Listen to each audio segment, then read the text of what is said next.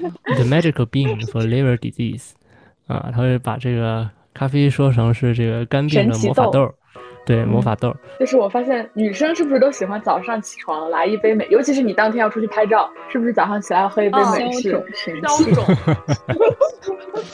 所以我们说脱离剂量谈毒性都是耍流氓。对，那篇文章里面讲的就是因为咖啡里面是含有奶的，有很多咖啡、哦、对、嗯、所以其实即使说咖啡会有相应的一些缺点嘛，但是你喝下去的那个奶里面补充的钙质是完全能够弥补它导致你流失的那部分钙质，所以其实喝拿铁还是一个比较好的选择，又可以护胃，又可以补钙，它口味好喝一些，它好喝，对，嗯，对对对。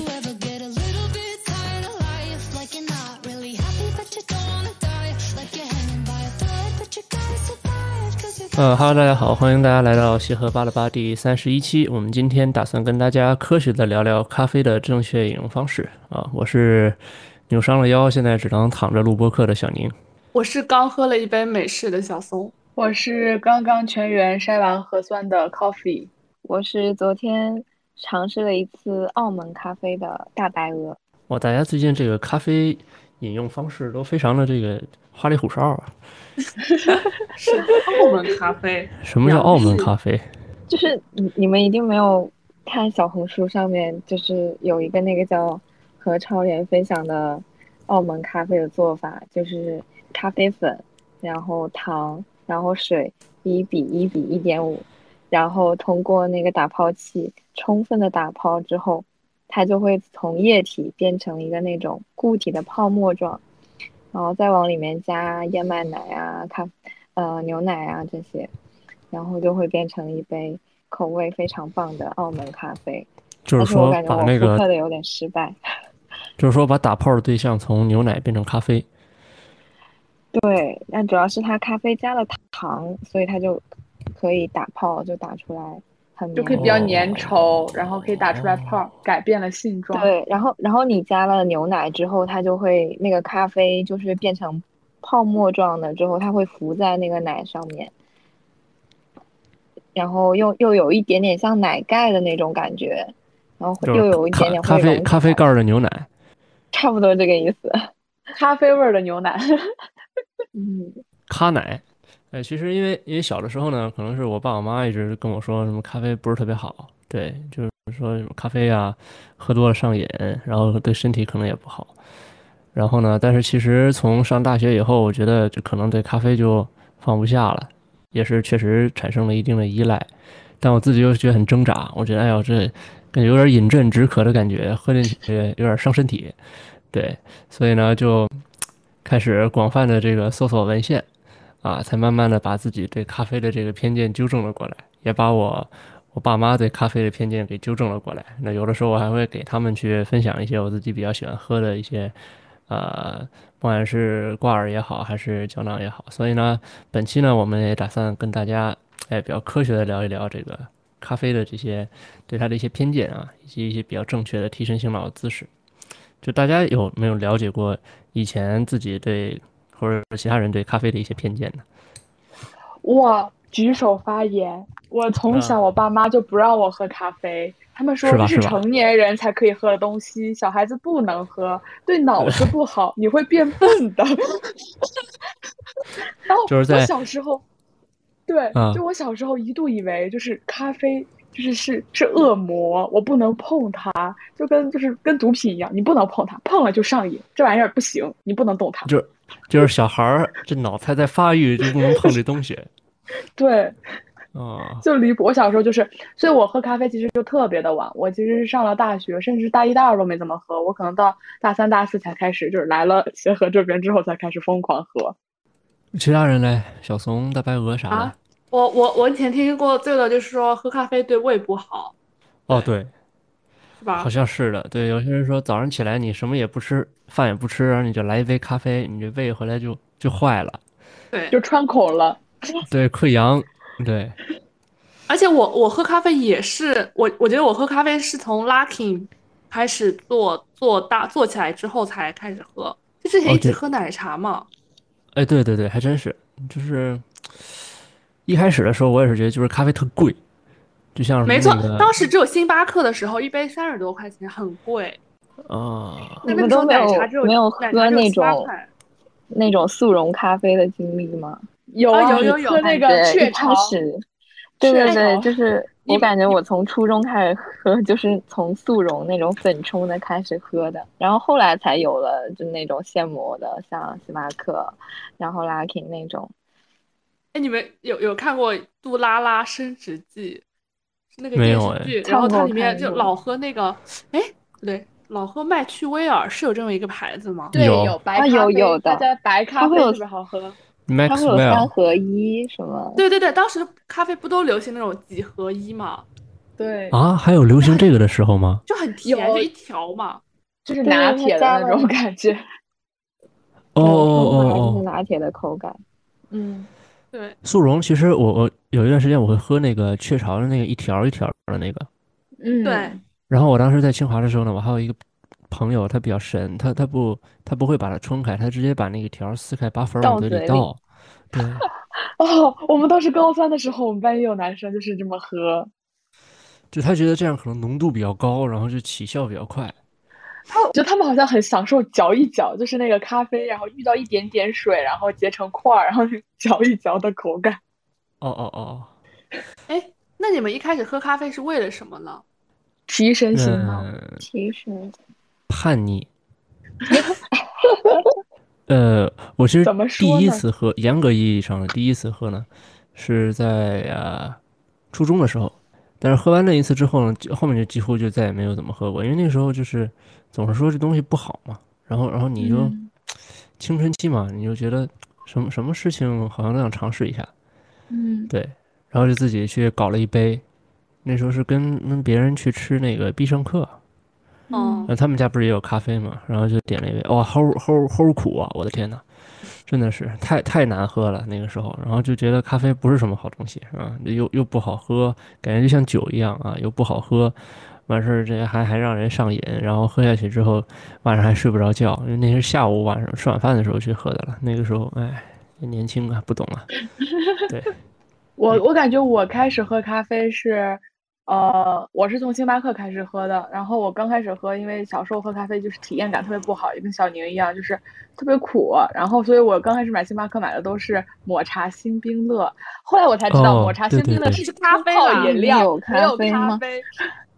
我后来才知道的。对，但是我刚开始就是感觉买了星巴克就等于我喝了咖啡，所以刚开始我就是买抹茶新冰乐，然后买了一段时间觉得它太甜了，然后就想那就喝喝拿铁吧。然后在清华的那个安家小厨，它有一款榛子拿铁、榛果拿铁，哎，特别好喝，非常好喝。对，然后我那时就疯狂买那款咖啡，然后就后来就好像还有那个榛子片还是什么？对对对，有榛子碎，就是口感也特别好。啊、对对对嗯，对对对。然后所以后来才逐渐开始过渡到喝美式。然后我最近就是由于减肥需求，我就再也没有喝过拿铁，然后就每天一杯美式这样往里灌。我觉得可能对于我来讲，喝咖啡比较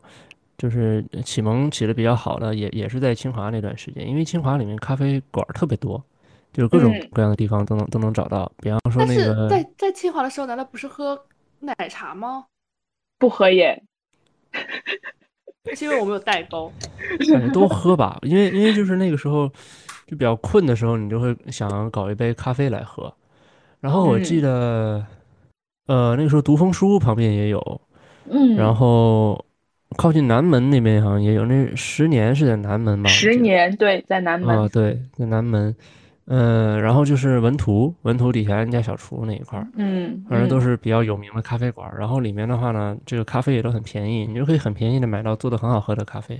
是的。从那个时候开始喝咖啡就越来越多了。然后有的时候早上呢，这上早课。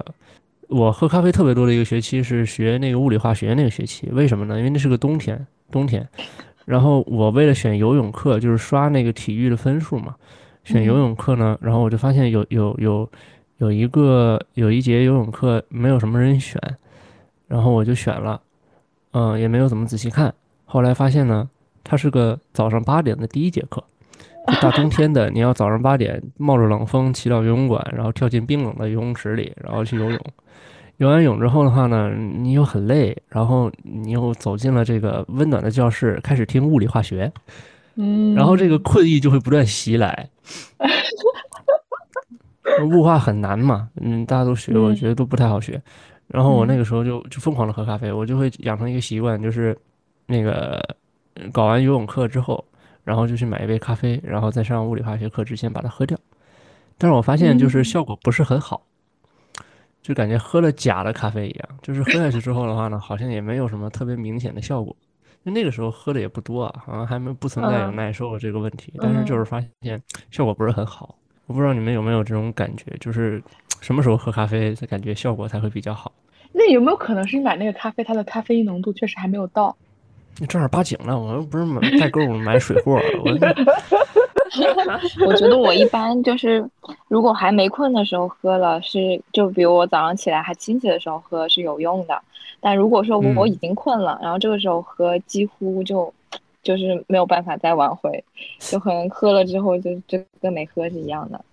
对，我发现我也有这种感觉，就是如果我已经开始困了，就是哎呀，就是现在困得不行，我要不喝杯咖啡提提神吧。然后喝下去之后发现也没有什么效果，就该困还是困。我不知道其他人会不会有有相似的感觉。我的感受是我喝咖啡需要有一个时间窗，就比如说我可能早上八点起床，我喝了一杯咖啡，然后我是到中午之后才开始感受到明显的我不困了，然后我想睡个午觉都睡不着。嗯嗯、对，就是感觉它有一个发挥作用的一个时间段，延迟的这个时间，对，延迟效应，对，是这样的。哎，我我喝咖啡还有个原因，是因为我觉得咖啡会告诉我，我今天要努力工作了。就是在以前没有疫情的时候，嗯，比如说你在内科查房不是要查一个上午吗？嗯，那个时候没有疫情的时候，外卖是可以点到办公室的。对，对，然后那时候大家就会早上，比如说八点点一杯 Lucky， 你就可以看到外卖小哥拿 Lucky 进来，对吧？对对对，来一套，然后大家就拿出个垃圾纸，然后开始坐在电脑面前，然后开始查房了，或者就是让他们放在放在门卫，或者放在什么那个那个护士站旁边，对对对，对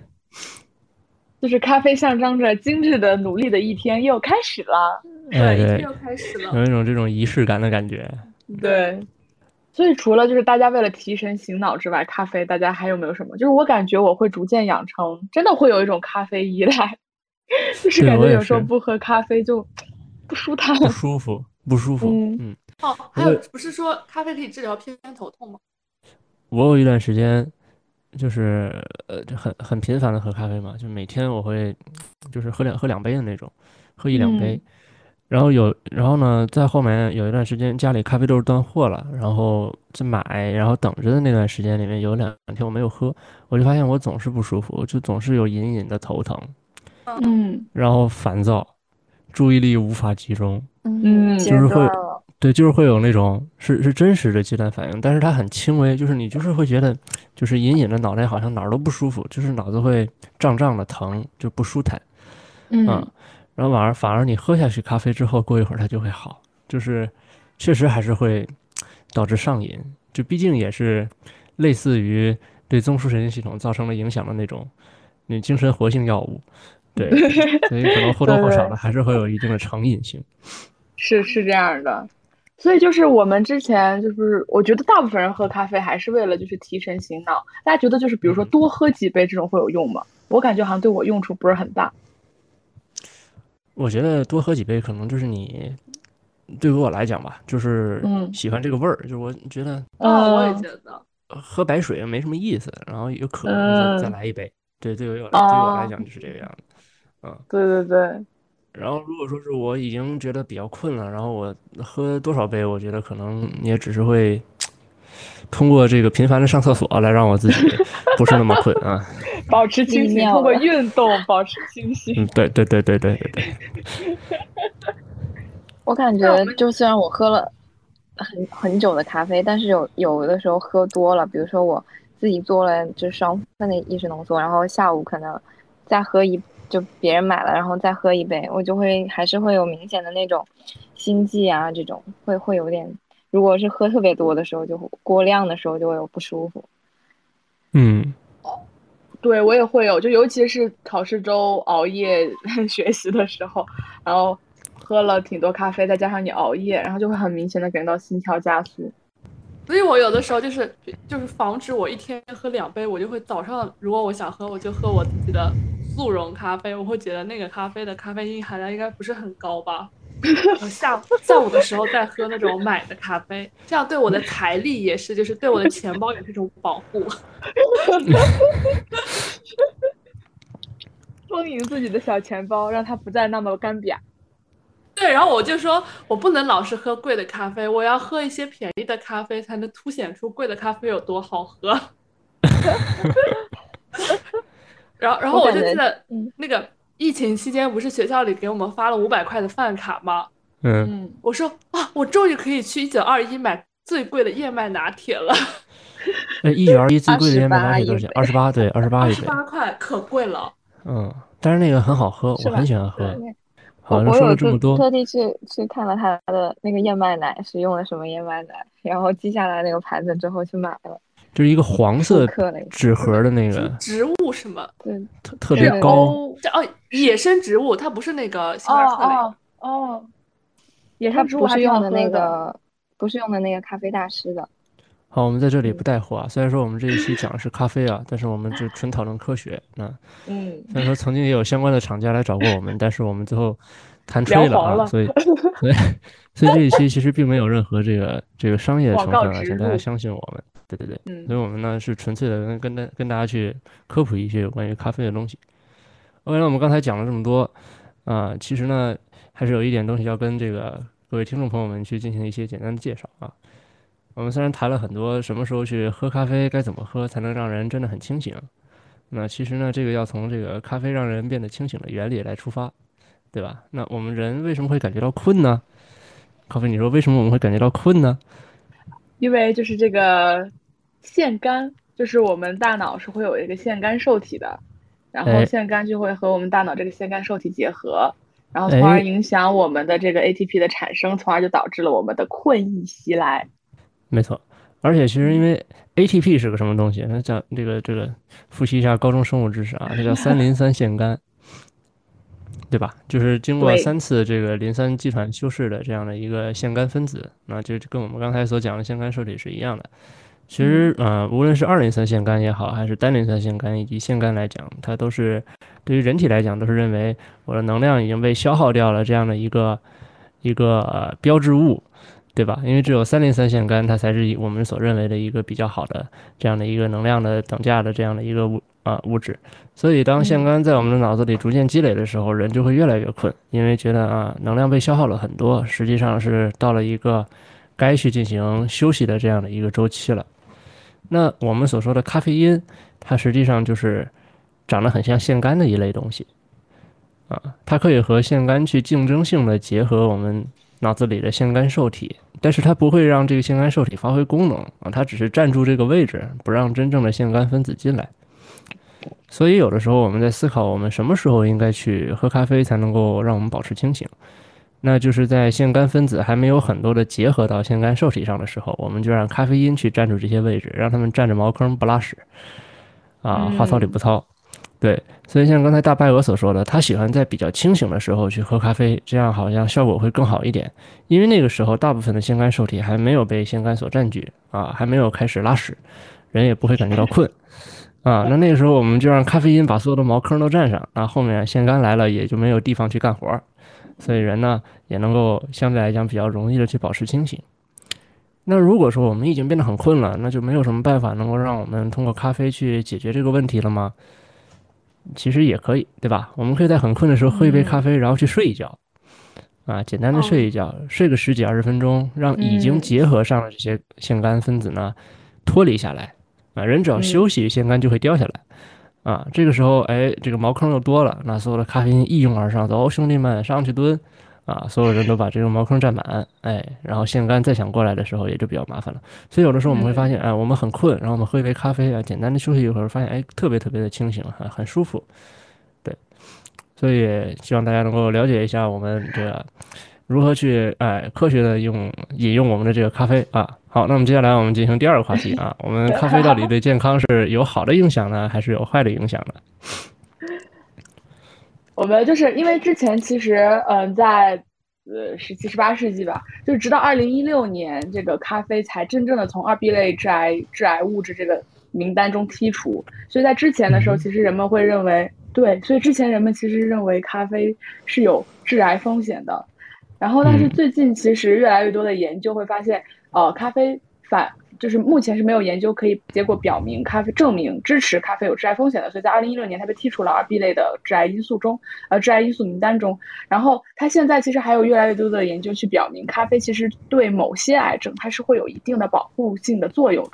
就比如因为对，因为我是神外的，然后我们之前我们课题组的老板他就会对这些很有趣的话题很感兴趣，主要是我老板非常爱喝咖啡，他基本上就是每天要喝三四杯的这种，对，然后他就就会经常往我们群里分享一些文献，就他 update 的文献非常的快，然后他就会往我们群里分享一些，比如说咖啡和茶对于胶质瘤发生到底是否具有保护性作用。其实最近有挺多对，最近有挺多这样的研究。二零年、一九年、一六年到二零年，陆陆续续有三四篇这种比较大型的对类研究，就会其实结果就是会表明说，咖啡是和这个胶质瘤的发生之间是一个负相关，并且会认为一天喝三杯左右的咖啡是可以降低它的这个胶质瘤发生的风险的。哇哦！对，就哇哇哦！嗯，好，但是要和大家去强调一点哈，就是我们今天虽然跟大家引用了很多的文献，但是文献的质量和证据水平呢、嗯、也都是不同的。但是呢，呃，所有的这个科学研究，他们都是相对来讲比较严谨的，所以大家一定要注意，我们所讲的只是有保护作用，能够降低风险、嗯、啊，那不代表就是咖啡可以、嗯。嗯治疗癌症可以让你不得癌症啊，这个事情、嗯、这个事情没有那么的绝对啊，但是它确实是有一定的好处啊，希望大家能够正确这个这个对待我们所说的一些观点哈。对，然后也希望大家不要认为所有东西都是绝对的，因为医学是没有绝对的。嗯，是的。OK， 那我们来继续这个话题啊。嗯、对，那我其实自己呢，因为以前是做这个代谢相关研究的嘛。所以其实对于这个咖啡对于人体代谢的影响的话呢，也是比较的关注。那其实有很多很多的研究已经证明，而且这个在也是相当于有十几万人群啊，包括有这个四万多男性还有八万多女性的一个非常大型的这样的一个对列研究当中的证明，其实呃，如果我们去很好的饮用咖啡，但是注意这里面所讲的咖啡是美式咖啡、浓缩咖啡以及拿铁这样不含糖的咖啡哈。那如果我们定期去摄入这样的一些啊、呃、咖啡因，其实对于降低你患二型糖尿病的风险来讲是有相当大的一定的好处的啊，对于改善你自己本身的这样的一个糖代谢的能力是有一定的优势的。那还有一部分呃研究会去说明啊，可能喜欢喝咖啡的这部分人呢，他的体脂率会相对来讲低一些。啊，但是在这里面要注意一个非常明显的混杂因素，嗯、呃，就是喜欢喝咖啡的这部分人，同时可能会比较喜欢去运动，嗯嗯，对，这会有一个很有意思的一个现象啊，可能会有很多人比较喜欢去在运动之前来一杯咖啡，啊、呃，这个也是有文献支持的，因为如果我们在运动之前来一杯咖啡的话呢，是能够很好的去帮助我们。改善自己的这个运动表现，那我相信可能有一些小伙伴也会听过一些健身教练或者健身博主去聊过这部分的话题，就相当于我们所说的氮泵嘛，去提升你的那个运动表现。那我自己其实也是尝试过的，嗯、对，就比方说我今天要去进行一些力量举的训练啊，那我可能就会再去这个健身房前啊，在家里啊先蹲一杯咖啡，嗯，到那边之后反应过来，哇，不管是心理作用也好，还是真实的情况也好，反正是我觉得我自己举得更更更有力气了啊，这个也能够这个举起相对来讲比较大的重量了。对，所以在降低体脂和改善运动表现这个方面呢，他们可能会是一个协同因素啊，可能会愿意去啊、呃、喝咖啡的人，可能相当大一部分人呢，啊、呃、也比较啊、呃、有比较良好的这样的一些运动的习惯，所以。这是我了解到的一些哎比较好的这样的一些一些特点。那其实是不是可能，其实我我个人感觉，因为我的体会就是我喝了咖啡心跳会加快，其实这和我们兴奋交感神经也是有一定关系的，会加快我们代谢。嗯、有可能，对对对对对，嗯、就可能整体来讲，我们机体的这样的一个啊、呃、循环的水平，整体的代谢的水平都会由此来加快。但其实这也就让我们引申出来了咖啡潜在的一个弊端，就是它会在短暂的时间内让我们的血压升高。是的，而且如果你本身就有交感系统、交感神经系统紊乱的话，其实喝咖啡就会对你不是特别的好，很不舒服。是的，嗯，所以说对于一部分可能我们来讲血压控制不是很好的，比方说家里长辈，比方说你今天听完了这期播客，你觉得哎，咖啡是个很好的东西，然后想要呢让家里的长辈也去呃，逐渐的去接受这样的一个习惯的话呢，其实你要去考虑一点，比方说你的爸爸妈妈或者你其他的一些年纪比较大的亲戚朋友，他们的血压控制的好不好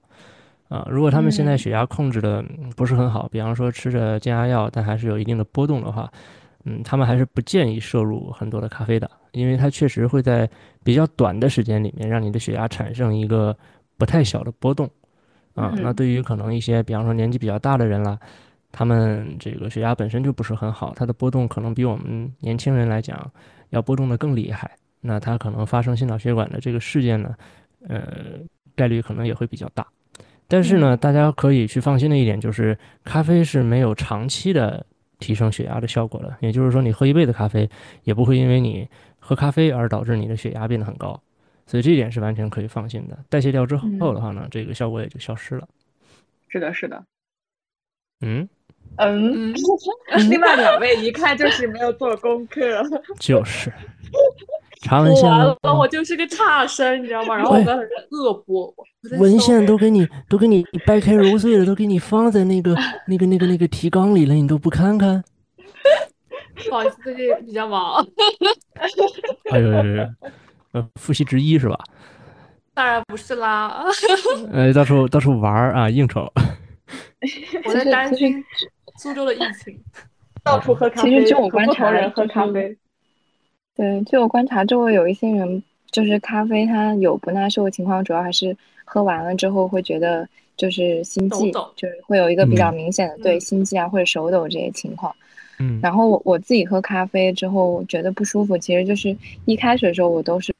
呃为了减减肥，然后提高代谢去喝黑咖啡，然后当时就会觉得喝多了之后会觉得胃会有点不舒服，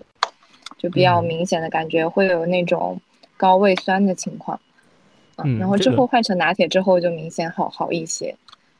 对，这个确实，因为以前的话来讲，其实大家也会对咖啡有一个偏见，就是它可能会伤胃嘛。嗯，导致溃疡啦、穿孔啊这些问题，但其实呢，嗯、呃，很多的这样的一些，不管是队列研究也好，还是随机对照研究也好呢，他提出出来的证据都没有证明，就是说咖啡和发生胃溃疡这件事情有呃显著的相关性。但是咖啡呢，基于它的原理来讲，它确实会加快这个胃肠的蠕动，然后会松弛那个食管下端的括约肌，就是整体会让你的这个肠子的蠕动变快，所以它是有一个潜在的。通便的效果的，而且它也确实会促进胃酸的分泌、嗯、那结合我们说它会把这个食管下面的括约肌给它松弛，再加上胃酸分泌来讲，所以如果有反流性食管炎，就比方说你经常反酸或者烧心的这样的一些人、嗯、你喝完咖啡之后你可能会更不舒服。嗯啊，即使是嗯像是我们这种，像我比方说我本人，我其实没有这方面的问题，但是我喝完咖啡之后我也会偶尔觉得，就如果喝完咖啡我就躺下，我也会觉得有反酸啊、呃、不舒服这样的感觉啊、呃、这都跟咖啡自己本身的效果是有关系的。所以我觉得这一点来讲的话，它像是一个双刃剑，就它一方面让你嗯通便了啊，你老便秘了，然后你就多喝几杯咖啡，兴许你就解决这个问题了。但另外一方面的话呢，因为肠道的蠕动是两个方向的，再加上你的这个胃酸分泌的又多了啊，所以你可能确实会有反酸不舒服的这个情况。那你自己就要看一看，到底是反酸更厉害啊，还是说你的通便效果更好？对，我相信就是其实大家最大的一个喝完咖啡，尤其是喝就是那个浓度很高的咖啡，最大的一个感受就是喝完特别想去厕所，就跑厕所非常的勤，不管是大的小的，就特别的勤。哎，对，是这样的。然后而且还有就是。所以刚刚小宁说的，其实就是说它其实本质上最终会是有一个促进胃酸分泌的作用。其实，所以其实如果你本来就有反流性呃呃反流性食管炎，或者是有个反酸烧心的症状，以及你本来就会有溃疡的话，其实会不建议这个这些人群去喝咖啡的，喝大量咖啡的，嗯，嗯可能会进一步的加重症状。是的。然后我们像我们刚才说，呃，为什么咖啡你大的小的都会跑厕所的频率变多？嗯，其实它还有一定的中枢性利尿的效果嘛。嗯，嗯就是因为咖啡咖啡因本本质上来讲，它大部分的作用是发生在脑子里的，对，嗯、所以它会有一部分影响到这个呃我们中枢性的这样的一个利尿的兴奋的效果，所以有了有些人喝完咖啡之后就很想上厕所，就觉得这个膀胱充盈的极快啊，就可能喝下去没一会儿就要跑一趟厕所的这种感觉。这就来到了下一个知识点，就是我发现女生是不是都喜欢早上起床来一杯美，尤其是你当天要出去拍照，是不是早上起来要喝一杯美式消肿？哦，真的会这样吗？感觉还是有一定道理的，就是排水。哦，哎，我那个时候我们要去拍婚纱照的时候，我老婆还说早上起来来来来半片速尿呢。对，这个效果可能更快。对，啊、嗯。想了想，可能还是喝咖啡方便一点哈。是的，每天喝一杯，每天就在消水肿。会有会有各种方法，还有各种按摩促进这个。对，这个脸要怎么往哪里，就从下往上，还是从上往下的按摩啊？嗯，就把水挤下去是吗？它就是好像什么淋巴促进循环、淋巴的回流啊，淋巴循环。对对。哦哦。哎，咖啡是不是也有那种护肤品的？咖啡因护肤品。其实我刚刚想说哈，之前之前见过那种带有咖啡因含量的一些那个化妆品，它的好像功功效主要也就是为了消肿。对，好像有个咖啡因眼霜，是不是？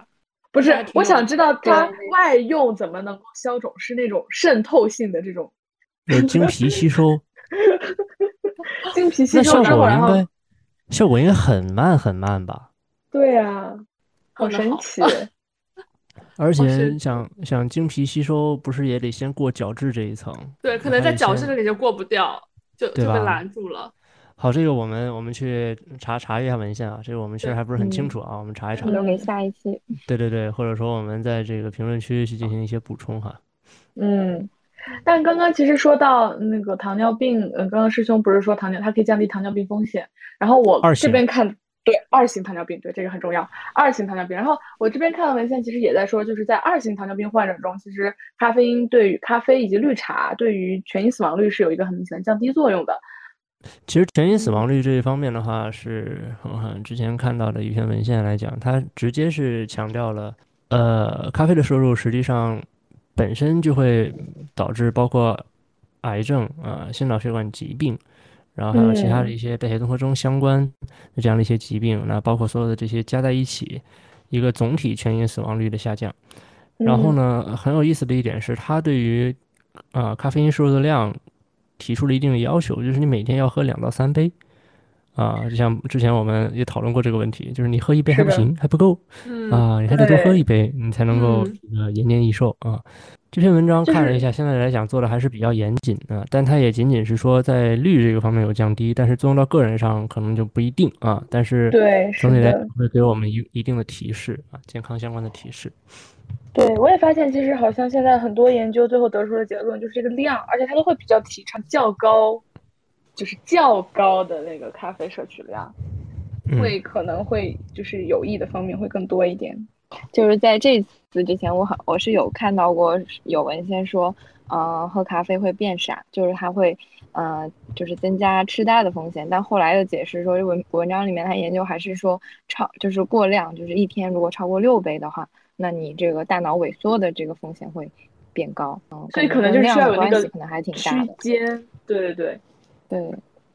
嗯，这一点的话，我也是看到了，它是发在发表在二零一六年发表在 Nutrition 上面 Nutrition 上面的一个系统综述。呃，这个里面的话，其实它强调的确实，它就是 coffee consumption， 就是对于你咖啡的这个摄入量，以及这个导致你啊、呃、这种逐渐发展到痴呆的这样的一个风险，它实际上会表现出来一个中型的曲线，一个倒中型的曲线，嗯、就是你可能这个。呃，喝比方说比较居中的量，比方说我们说两三杯的这个时候，它对于你发展到痴呆是有保护效果的，嗯、就是可能会帮助你去对于你比方说中枢神经系统的各种表现会有一个比较好的一个提升。但是如果你喝的过多，就像刚刚大白鹅说的，你每天都喝到六杯、七杯这样的一个水平啊，可能在你咱先不说你会不会变傻啊，可能你的心脏本身就受不了，就类似于。你可以想象，就是它会不停的刺激你的心跳，让你加快、加快、加快，然后你的心跳就不停跳、不停跳、不停跳，停的跳的越来越快，然后你就就就会负荷不了。所以我们说脱离剂量谈毒性都是耍流氓啊。是的，对，在这一方面的话还是要有一个比较良好的一个认知。然后在这个里面的话，其实呃我在这个新英格兰医学杂志上面发现了一个呃不同的这种不同类型的咖啡，它里面咖啡因的含量啊，这有一个比较良好的这样的一个表格。比方说它里面说了，比方说一杯速溶咖啡啊，差不多比方说两百五十毫升啊，你你溶解出来的这样的一个速溶咖啡里面咖啡因的含量大概是六十三毫克。然后呢，如果你自己是在家里磨着豆，然后通过这种半自动咖啡机打出来两百五十毫升的这样的咖啡呢，里面的咖啡因含量大概是九十二毫克。所以速溶咖啡确实里面的这个咖啡因的含量可能会相对来讲少一些。那如果是在这个咖啡店做出来的美式咖啡，可能他们的这个，你比方说你他们这个含量就是总体的量也比较多嘛，差不多在四五百毫升左右，四百毫升左右，那里面的咖啡因含量相对来讲就会高一些，那可能会达到一百五十毫克左右。嗯、但实际上不仅仅是咖啡，那包括像红茶和绿茶里面都有一定的咖啡因的含量。那这个我觉得我们可以考虑到时候放在那个、呃、我们的 show notes 里面。对对对，放在里面可以给大家进行一个参考。对，然后我们其实刚刚提到的，我们刚刚提到的说摄取的杯那个 cups， 其实主要都指的是一百五十毫升、嗯、然后包含的咖啡因是一百毫克左右这个程度，所以大家可以参考我们到时候会放到 show notes 里的那个表格，然后对照一下。对，大家可以到时候看一看自己，对自己每天差不多会有多少的这样的一个摄入量。然后因为我本身是肝脏外科毕业的，所以我对于肝脏这个领域也会有一些的关注，那也是发表在我们肝脏外科相关的这样的一些杂志上面的，啊、呃，比方说世界肝病这样的一些杂志上啊，它有一个非常有趣的一个标题叫 coffee 啊 ，coffee 我们的 coffee，the magical bean for liver disease 啊，它会把这个咖啡说成是这个肝病的魔法豆，对，魔法豆。嗯，对，很神奇，就是它确实有一定的护肝的效果。那包括像对于这种有慢性肝病的患者来讲，呃，长期的摄入咖啡与不摄入咖啡的这些患者相比，它总体来讲的肝酶水平，呃，是低的，嗯、呃，就是对于这种肝脏损伤的这些标志来讲是低的，而且它的胆红素水平相对来讲也会低一些，白蛋白水平相对来讲会比较高。总体来讲的话呢，对于肝脏的保护效果是比较好的。而且这些长期喝咖啡的这些患有慢性肝病的患者，总体的预后。啊、呃，生存期也要比这些啊、呃、没有患肝病的患者来的要长啊、呃，预后相对来讲也会更好一些，所以它确实有一定的护肝效果。但是对于健康人群，啊、呃，它究竟会不会有一个比较良好的这种预防肝病啊，或者预防这种慢性的这些呃肝硬化或者其他方面呢？现在还没有比较好的这些临床研究的证据啊，但是呢，也能够告诉我们，咖啡至少有这样的一些效果。是的，是的，所以大家千万不要就是以为喝了咖啡就没事了，然后疯狂熬夜喝酒蹦迪。对对对对，他就做研究嘛，要严谨一点，就是你有你有病了啊，不管你是病毒性了还是其他一些原因导致的肝病啊，你喝些咖啡是有保护效果的，但是嗯，喝咖啡不一定能够预防你啊这个。然后因为咖啡它实际上我们像我刚才所说的，它直接是作用在中枢神经系统嘛，所以有很多这种啊、呃、精神性疾病来讲，精神类疾病它是有一定的作用的，但是这个作用是双向的，它确实可以防降低抑郁和自杀的风险，但其实这部分但是与此同时嗯啊、嗯、我感觉其实是不是这部分原因其实跟你兴奋了你的呃中枢神经系统，然后加快你代谢是有一定关系的，然后作用于中枢、嗯、具体关联这一部分，具体关联、嗯、就是原理这方面好像没有看到特别多的、嗯、对研究去证实、嗯、但是只是观察到了这个现象、嗯、就是说在这方面还是有一定的比较好的作用、嗯、但我觉得它和另外一个研究相得益彰，就是另外一个研究证明喝咖啡会诱发焦虑哦，就是抑郁跟焦虑实际上是情绪的两个极端嘛，嗯，是的，就他们是相对的，嗯，对，所以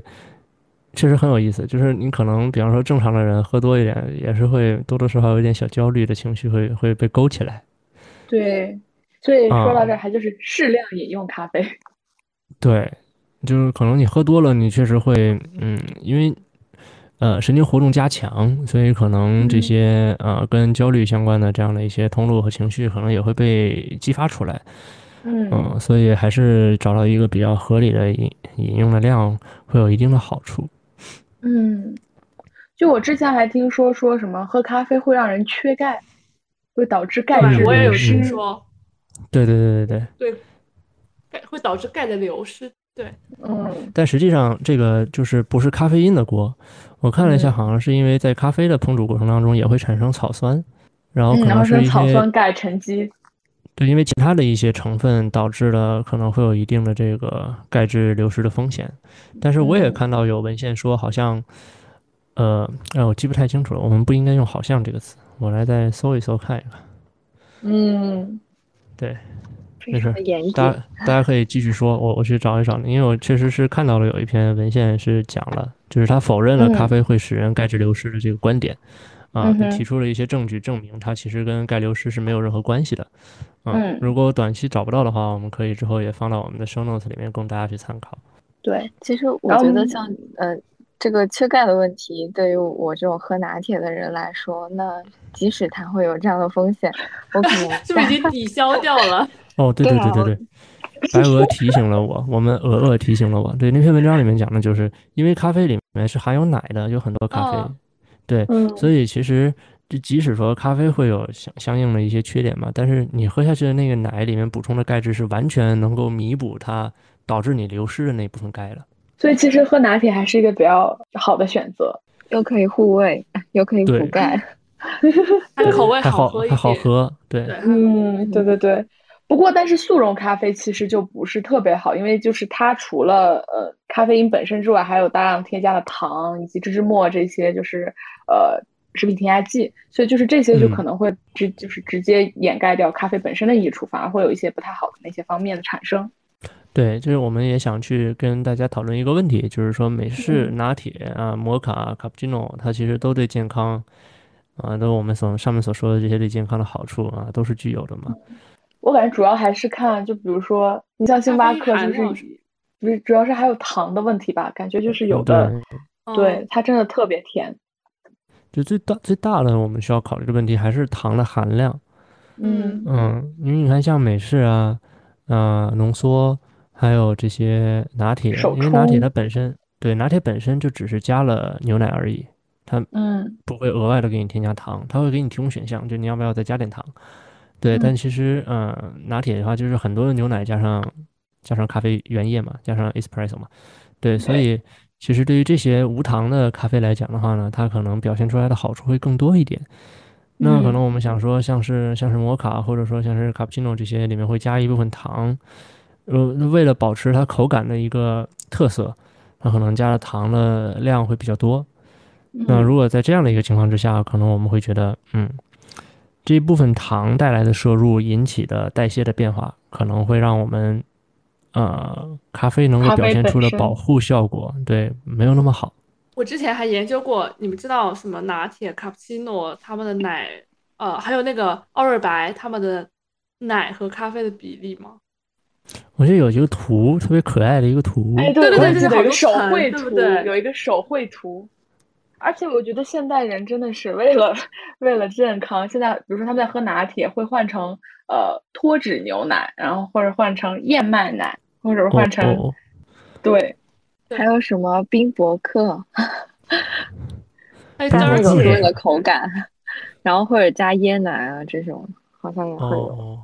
但其实后面就是更多的就是为了大家就是不想要只是摄入，或者是说为了口感更加的丰富，或者是有的人可能会有乳糖不耐受，所以他们可能会加植物奶这些。嗯嗯，我之前还尝试过，就是因为你们有听过叫防弹咖啡吗？就是我在有一段时间减脂的时候，油脂很高的那种，它其实是就减脂期用了，它是加椰子油，所以其实是相对来说健康的。椰子油，对，它是加加椰子油，然后可能加少量的那个黄油，但它总体来说其实相对来说更健康一些，叫防弹咖啡，其实也、哦、也可以自己做。为啥要加油啊？它口感细腻一些吧。对，当然肯定是美式，或者说就是单纯的意式浓缩、嗯，肯定是最健康，或者是呃没有，但是可能大大部分人不能完全的牺牲口感啊，还有就是。因为比如说就会觉得单纯喝美式会胃胃肠道不舒服，这种它会适当的去加一些这些来中和一下口感。嗯，我刚才是紧急学习了一下小红书，然后他就说，防弹咖啡就是类似于生酮饮食，就是高脂肪低碳水，哦，然后让脂肪直接给你供能，好神奇，好神奇啊，神奇！我之前还有听过说是经常会有，就我之前会有家里人嘛，比如说会有呃姐姐他们准备备孕，然后就会来问我说他们在如果怀孕了妊娠了，嗯、对能不能喝咖啡？嗯，我姐姐怀孕的时候也问过同样的问题。嗯，我当时浅薄的医疗知识查了一下，然后告诉她最好不要喝。对，非常重要。是的。正常人代谢咖啡因需要的时间大概是两小时到三小时左右，就是你喝下去可能两三个小时，你的咖啡因就基本上代谢完全了。哦、嗯。然后孕妇呢，因为它里面体内含有孕激素，孕激素会影响咖啡因的代谢。嗯，所以对于孕妇来讲，她代谢咖啡因的半衰期大概是非妊娠人群的四到六倍，就是她可能喝下一杯咖啡需要一天或者说半天的时间才能够把这个所有的咖啡因都给它代谢掉。嗯，我们兴奋三四个小时，他们可能就能兴奋一整天。然后呢，因为咖啡因像我们刚才说，它会有这个交感兴奋的作用嘛。嗯，交感兴奋的时候有一个特别明显的效果，就是血管收缩。收缩，嗯嗯。那对于孕妇来讲的话，血管收缩是一个非常不好的事情。是的，对，因为会导致流产，胎盘的供血会变少，嗯、胎盘血血管收缩就危险。对，那如果说我们，嗯、呃，每一次射量太多了，导致这个胎盘的功能一下子受到了很大的打击，就可能会导致流产。那如果说，比方说长期慢性的去饮用咖啡呢，在孕期哈。你一直这胎盘的供血可能就都会不太好，那胎盘功能一直来讲比较差的话，也可能会导致有新生儿低体重的这个问题出现，那对于宝宝来讲的话也不是很好的嗯一个一个嗯好处。对，就相当于是孩子在妈妈体内没有得到很好的营养供应，因为孩子主要是通过脐带血进行营养的供给。你给孩子输水的这个水管子太细了，堵了，那其他、啊、其他人可能都大水漫灌给这个给这片田，那你可能就、嗯、呃旁边放个水龙头在那儿滋，那肯定哪哪个田长得更茂密，那肯定还是不一样的。嗯，是这样的。对，然后因为我会关注备孕的一些问题嘛。嗯，所以我也查文献有看到，其实即使说备孕期，就比方说你孕前一到三个月这种，你喝咖啡也有可能会增加自然流产的风险。对，嗯，所以就是还是整个孕为孕期吧，就是还是就是尽量减少咖啡的饮用。哎，但是妊娠就是分娩后能不能喝这个问题，好像我们没有去关注过，好像没有关注过，确实是。对，我们可以去关注一下。就什么坐月子期间能不能喝咖啡？对，个人觉得好像没什么问题吧。不知道那种身体比较虚弱的状态下，对，嗯。但是你想，如果有没有相关的这个这个，是那个时候也不需要喝咖啡，这是不是就应该每天就睡睡觉？可是你要照顾孩子。嗯，有可能他也会有自己的一些其他工作啊什么的。哦，而且咖啡会不会就是乳乳乳汁带乳汁？对，哎，对对对，让小孩子也也也相当于有咖啡因摄入。哦，对，我我看到有一篇文章去讲，就是对于那些确实啊，对于那些还在生长发育期的孩子，其实喝咖啡可能会弊大于利。嗯嗯，我们也可以，我再去我记一下，你再研究一下，再搞出来，对，然后跟大家分享一下。是的，然后还说到你们有没有就是减脂期，然后就会说啊、呃，运动前喝半个小时，喝杯美式就能提高你运动的代谢啊什么的。嗯，这个我们刚刚聊过了。啊、什么？我又开小差了。功课做晚了，功课做晚了。对，我们一开始我们就说了，会提高你的运动表现。运动，嗯。所以我我每次去健身房之前，我确实会在那里买买一杯咖啡。哎，那你觉得有效果吗？我我心理上会觉得我确实出汗出多了，对我心理作用。但我每次我感觉就是我特意对比一下，比如说我游泳或者是跑步前喝咖啡和不喝咖不喝咖啡，好像喝了咖啡真的会就是运动的更得劲儿一点。嗯，得劲了。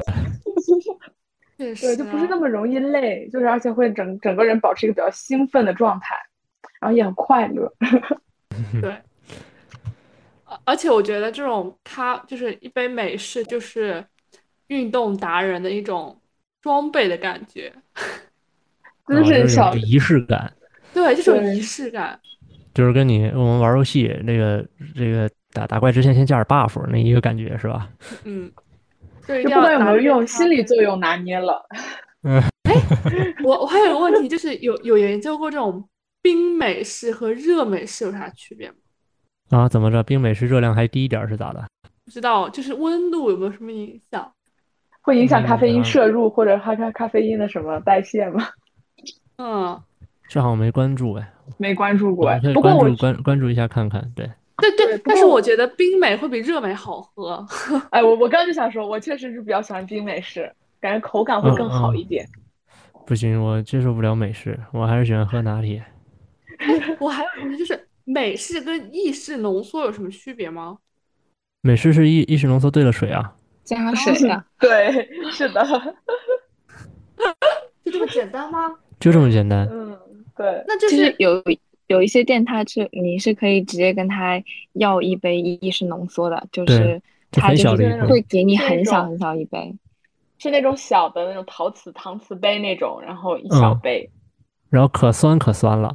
嗯。但是好像这个是不是也跟豆子是有关系的，就是不同地方的豆子，然后以及它的烘焙条件。嗯，有可能，这个我倒是没有什么过多的了解、嗯、我可能只会关注比方说是速溶好一点，还是挂耳，还是和胶囊，或者说自磨豆这种区别。嗯，对。但其实后面来讲的话，嗯， okay、嗯，我发现其实也就是速溶跟胶囊是预制的嘛，它里面就都是可能会含一部分的糖。对， 对， 对，然后挂耳还有添加剂。然后对，然后挂耳和自磨豆其实区别不大，他们都是纯咖啡粉啊、嗯，但可能就是你自己磨，你可以去决定它那个颗粒的大小和粗细。嗯，就然后你用同样的方式去去萃取、去煮了，嗯，煮出来的咖啡因含量可能我们就不太一样，这个我们自己能够、哦、能够定一定。然后其实你跟也跟你自己选择的那个煮咖啡的方式有关，你看你是用滤纸还是用法压壶还是用半自动咖啡机，嗯，它也会决定你，它也会建议会不一样，对，会建议你磨的粗一点还细一点。你比方说像手那个滤纸手冲的话，啊、呃，你本身你过滤的时间就比较短嘛，而且你压力也不够，嗯、所以它都会建议你磨的细一点，然后对，然后你可能萃取出来的东西就多一些。但是像半自动咖啡机，因为它压力很大，而且它的那个。呃，不知道大家用过没有？它那个碗儿，它上面会有一些很小很小的孔。如果你磨得特别细的话，它不出豆，它不出那个咖啡，它就都给它堵在里面了。嗯，所以像我自己在家磨的话，都会磨得相对来讲粗一点。嗯嗯。哎，小妮，你家是有什么、嗯、就是咖啡机什么？我家有一个德有一个德龙的半自动。哇哦！就入入门款，入门款的那种。对我来说就是哇哦，高配了。不不高配，就是双十一买的吧，挺便宜的，好像还没有那些比较、嗯、比较好的胶囊咖啡机贵，就很入门，对，入门款。确实半自动的很。是就会自己拉花吗？我试过，但是我发现就是嗯嗯，嗯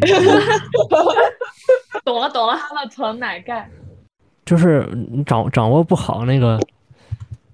就他应该先把先把先把那个牛奶加，就先倒进去一些，打泡，嗯嗯，对，打泡完倒进去一些，然后再到最后的时候才会把那个花拉的比较好，你让让那个牛奶的纹纹路先出来嘛，嗯，对。但是我呢就就倒进去之后就发现它就就变成了那个混合的很好的拿铁的那个颜色，就浅棕色，哦，就不会出现那个纹理，就可能我自己用的牛奶也不对吧，也没有专专门去学过，因为也不是很讲究，对，嗯，所以我现在一般都是喝那种所谓的 dirty， 就是自己冰好的那个牛奶，就就放在放在杯子里面，然后直接放在那个咖啡机下面，然后上面接那个热的咖啡出来，嗯，这还蛮好喝的，热的和冷的交融在一起，我一口干掉。对对对对对。我、oh, 我想到我之前看一个综艺，就是那个《五十里桃花坞》，嗯，然后里面那个王传君，他就是把那个咖啡豆磨细了之后，他以为咖啡豆磨细了之后就是速溶咖啡了，然后他就直接泡给了咖啡吗？哦，然后就是全都是咖啡沫子。对，速溶咖啡人家是泡好的咖啡，然后晒干了是吗？对，搞成了粉。哦，嗯。对，他不是对，它它现在还有一些那种什么好咖可啡冻爱。干粉啊那些，嗯，那对个是可以直接冲的。对，好像咖嗯，啡冻干粉好像也是就是纯的黑咖啡吧，就是美式对咖对啡那对，种。对，所以对于大家来讲的话呢，就我们做这一期播客目的，并不是说一定要让大家去喝美式、喝浓缩或者喝拿铁这种无糖咖啡。喝咖啡嘛，就是开心最重要。你自己喜欢喝各种各样的，像我还天天喝椰云呢。那你说它真的健康吗？那也不见得。但就是因为它好喝嘛，然后它确实嗯也是含有一定的咖啡因的含量。那可能我自己有的时候觉得最近花钱花太多了，我就会自己在家里自己煮咖啡喝，那可能就不没有没有什么糖啊。对，嗯，就是还是希望大家能够正确的去认识咖啡这个东西，它有很多的好处，但它也有很多的缺点。嗯，所以就是希望大家能够未未来在喝咖啡的时候，啊、都能够开开心心的就就可以了，这是我们的初衷。嗯，就图一个快乐，就跟喝奶茶一样。对，图一个快乐，也不要有那么多事儿，但是大家心里对有的，不数，要有那就么多知道负说，担。对，就知道说喝那个含糖量很高的咖啡，它不一定有很多的好处，是就可以的，了。对对对，嗯。心里有数然就后行。大家心里有个数，把握那个量。嗯，对，那我们是最后再总结一下吗？我觉得其实可以了。其实可以了。好，那我们今天就到这里吧。我